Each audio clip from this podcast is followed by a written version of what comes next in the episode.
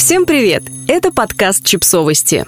Мы знаем все о детях. Рубрика «Личные истории. Как перестать срываться на ребенка». Текст подкаста подготовлен изданием о родительстве «Наши дети».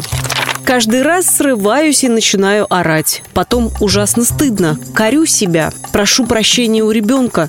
А затем все повторяется. Как остановиться и не накричать. Многие родители сталкиваются с этой проблемой. На нас кричали наши мамы и папы, учителя и воспитатели. А теперь мы кричим на своих детей.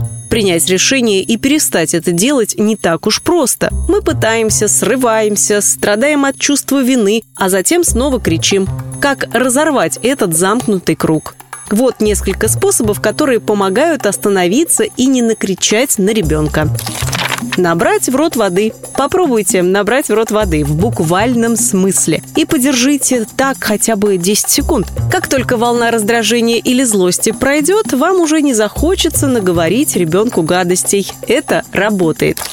Переключиться, например, принять ванну или душ. Совместите приятное с полезным. Спрячьтесь в закрытом пространстве ванной комнаты и примите душ. Иногда это в буквальном смысле охлаждает пыл. Обнимите ребенка крепко-крепко. Сложно ругаться на того, кого вы крепко-крепко обнимаете. Просто прижмите к себе своего ребенка, скорее всего, после этого вы сможете найти в себе силы спокойно обсудить возникшие разногласия. Налейте себе чашечку чая. Просто молча сделайте себе чашку любимого чая. Пейте и ждите, пока эмоции улягутся. А если к чаю взять что-нибудь вкусное, то это произойдет быстрее. Включите любимую музыку.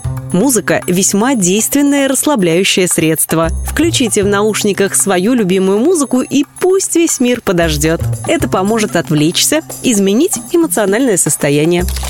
Поговорите с другом или подругой по телефону, поделитесь переживаниями. Вот уж где из трех подсказок стоит выбрать звонок другу.